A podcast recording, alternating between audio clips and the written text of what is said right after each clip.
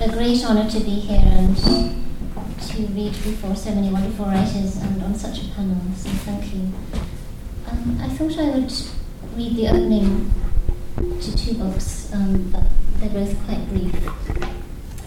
Um, I guess because uh, my sense is that the opening inducts the reader into the method of the text, and certainly um, often I begin with an image and sort of unfold from an image, uh, which is the way that my novel called Sorry begins. Um, Sorry is set, I won't say too much about it, but it's set in the remote northwest of Western Australia, which is where I spent part of my childhood. Um, and it's also set during the Second World War, because that part of Australia was penetrated by Japanese bombers during the war. It's a novel about a friendship between an Aboriginal and a white child. Um, and there's a murder in which the white child's father uh, is stabbed, um, and this murder is replayed four times throughout the text. The child is a witness, but we don't really know, or I hope um, readers have confirmed this. We're not really sure who committed the murder.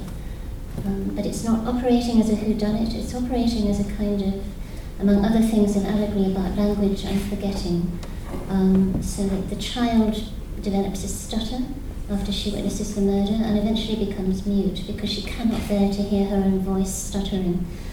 Um, and she has forgotten what, what happened. So it's, it's a kind of allegory of historical amnesia. Uh, and to some extent uh, was written as a sort of agitprop novel at a time of great political despair um, because I worked for the reconciliation movement in Australia and our Conservative government had, had refused to apologise to Indigenous people. Um, so I'll just read the opening page and a half of this. Uh, this is how it goes. A whisper. Shh. The thinnest vehicle of breath. This is a story that can only be told in a whisper. There is a hush to difficult forms of knowing, an abashment, a sorrow, an inclination towards silence. My throat is misshapen with all it now carries. My heart is a sour, indolent fruit. I think the muzzle of time has made me thus, has deformed my mouth, my voice, my wanting to say. At first, there was just this single image her dress, the particular blue of hydrangeas spattered with the purple of my father's blood. She rose up from the floor into this lucid figure, unseemly but oh, vivacious with gore. I remember I clung to her, that we were alert and knowing. There might have been a snake in the house, for all our watchful attention. Don't tell them, she said. That was all. Don't tell them. Her eyes held my face, a fleck in watery darkness. Then we both wept. She washed me away, and when for comfort we held hands, overlapping as girls do, in riddled ways, in secret understandings and unspoken allegiances, the sticky stuff of my father's life bound us like sisters. Outside at the screen door, our kelpie scratched and whimpered, demanding admittance. Mary and I ignored him. The scale and meaning to things at that moment was obdurately human. How to gather quietly and honourably all that is now scattered. How to reanimate the dead as if they were human after all, not symbols or functions that I must somehow deal with, not flimsy paper cutouts trimmed to my purpose. When I was born two years after my parents' marriage, my mother was 38, my father 36. Neither had expected children. Indeed, both were accustomed to self enclosure and habituated to types of loneliness their partnership did not quite alleviate. I was a mistake, a slightly embarrassing intervention. I knew this melancholy status from earliest childhood. Predictably, both treated me as a, kind, as a smallish adult, arranging a regimen of behaviour, insisting on rules and repression, talking in stern pedagogical terms. Neither thought it necessary to express affection nor to offer any physical affirmations of our bond. I was, in consequence, a beseeching child, grumpy, insecure, anxious for their approval, but also wilfully emphatic in ways I knew would test and annoy them. In the battle between us, there were only losses. If it had not been for the Aboriginal women who raised me, I would never have known what it is to lie against a breast, to sense skin as a gift, to feel the throb of a low pulse at the base of the neck, to listen in intimate and sweet propinquity to air entering and resting and leaving, to air entering and leaving a resting body. So, and now I'll just read you the opening to, um, to my most recent book called Five Bells.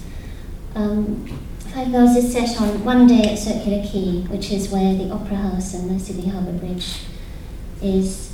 Um, it, it's, um, so it's in that modernist tradition of the novel of one day. There are five individuals who all arrive at Circular Quay on the train at the same moment. They don't all see each other. Um, but there's if, if you've been to Sydney, there's a train that sort of comes around buildings, and you just catch little glimpses of the bridge and the opera house as the train pulls in, and then you go down to the quay.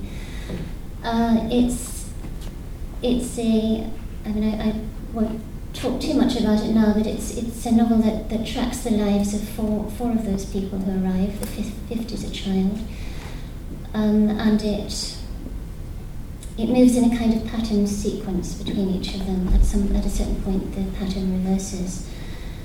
Uh, and it's inspired, I mean, I should say, it's inspired by a very famous modernist poem um, called Five Bells uh, by a poet called Kenneth Slessor. And I mention him because Claire mentioned him, which is interesting.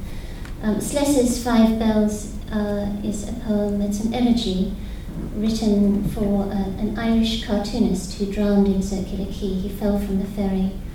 His body was never recovered. And the elegy is um, an incredibly beautiful meditation on time as memory and time as water. So I, it, I was picking up on the tropes of the poem elegy, time, memory, and water in my construction of this book. Uh, the poem was written in, um, sorry, the, the, the drowning of this body, this cartoonist, his body was never recovered. So underneath that glittering surface of Circular Quay with those big monuments is this lost body of the cartoonist. Um, I find that very moving. Um, but it was uh, 1926, The Drowning, and the poem was written 12 years later. So I'll just read the opening. This is the first of the characters we meet. They all kind of arrive in a prologue, then the novel flips back to them waking and ends with them all falling asleep. Circular Quay. She loved even the sound of it. Before she saw the bo- before she saw the bowl of bright water swelling like something sexual, before she saw the blue unprecedented and the clear sky sloping upwards, she knew from the lilted words it would be a circle like no other, key to a new world. The train swung in a wide arc to emerge alongside sturdy buildings, and there it was, the first glimpses through struts of ironwork, and those blurred partial visions were a quiet pleasure. Down the escalator, rumbling with its heavy body cargo, through the electronic turnstile which captured her bent ticket, then, caught in the crowd, she was carried outside. There was confusion at first, the shock of sudden light, all the signs, all the clamour. But the vista resolved, and she saw before her the row of ferry ports, each looking like a primary colour holiday pavilion, and the boats bobbing, their green and yellow forms toy like, arriving, absorbing slow lines of passengers, departing. With a trampoline heart, she saw the bridge to her left, its modern shape, its optimistic up-arching, familiar from postcards and television commercials, here now, here now, was the very thing itself, neat and enthralling. There were tiny flags on top and the silhouetted ant forms of people arduously climbing this, this steep bow. It looked stamped against the sky as if nothing could remove it. It looked indelible. A coat hanger, guidebook said, but it was so much grander than this implied. The coherence of it, the embrace, the span of frozen hard labour, those bold pylons at the end, the multi millions of hidden rivets. Ellie gawked like a child, unironic. She remembered something from school days. Janus, with his two faces, is the god of bridges, since bridges look both ways and are always double. There was the limpid memory of her schoolteacher, Miss Morrison, drawing Janus on the blackboard, her inexpert freckled hand trailing the chalk line of two profiles. With her back to the class, there was a kind of pathos to her form. She had thick-set calves and a curvature of the spine, and the class would have snickered in derision had it not been for her storytelling, which made any image so much less than the words it referred to. Roman god, underlined, the Janus profiles not matching, a simple image on the blackboard snagged at her feelings, and Ellie had loved it because it failed, because there was no mirror and no symmetry, and because the sight of Miss Morrison's firm calves always soothed and reassured her. From somewhere drifted the sound of a busking didgeridoo with an electronic backbeat. Boom, boom, boom, boom, boom, boom, boom, boom. The didgeridoo dissolved in the air, thick and newly ancient. For tourists, Ellie thought, with no disparagement. For me, for all of us. Boom, boom, boom, boom. In the democratic throng, in the pandemonium of the crowd, she saw sunlight on the heads of Americans and Japanese she saw small children with ice creams and tour groups with cameras. She heard how fine weather might liberate a kind of relaxed, tinkling chatter. There was a newsstand with tiers of paper in several languages trembling in a light breeze, and people in booths here and there selling ferry tickets behind glass. There was a human statue in pale robes, resembling something rather classical, and before him a flattened hat in which shone a few coins. A fringe of bystanders stood around, considering the many forms of art. Janus, origin of January. Ellie turned like someone remembering in the other direction. She had yet to see it fully. Past the last pier and the last ferry, there was a wharf with a line of ugly buildings, and beyond that, yes, an unimpeded view. It was moon white and seemed to hold within it a great, serious stillness. The fan of its chambers leant together, inclining to the water. An unfolding thing, shutters, a sequence of sorts. Ellie marvelled that it had ever been created at all, so singular a building, so potentially faddish or odd, and that shape of supplication, like a body bending into the abstraction of a low bow or a theological gesture. Ellie could imagine music in there, but not people somehow. It looked poised in a kind of alertness to acoustical meanings, concentrating on sound waves, open to circuit and flow. Yes, there it was, leaning into the pure morning sky.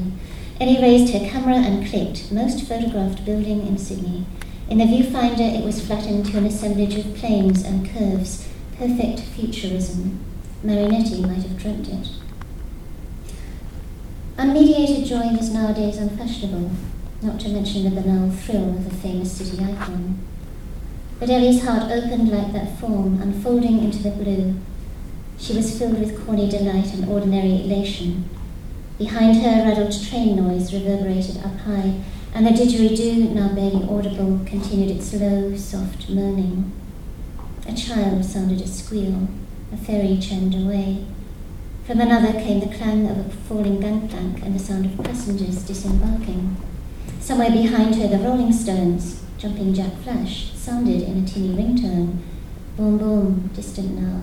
Boom, boom, boom, boom. And above it all, a melody of voices which seemed to arise from the water. Ellie felt herself at the intersection of so many currents of information.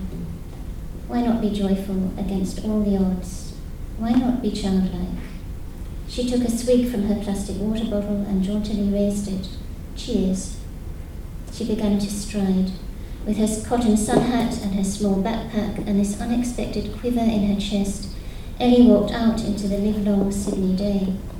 Sunshine swept around her, the harbour almost glittered. She lifted her face to the sky and smiled to herself. She felt as if, yes, yes, she was breathing in light.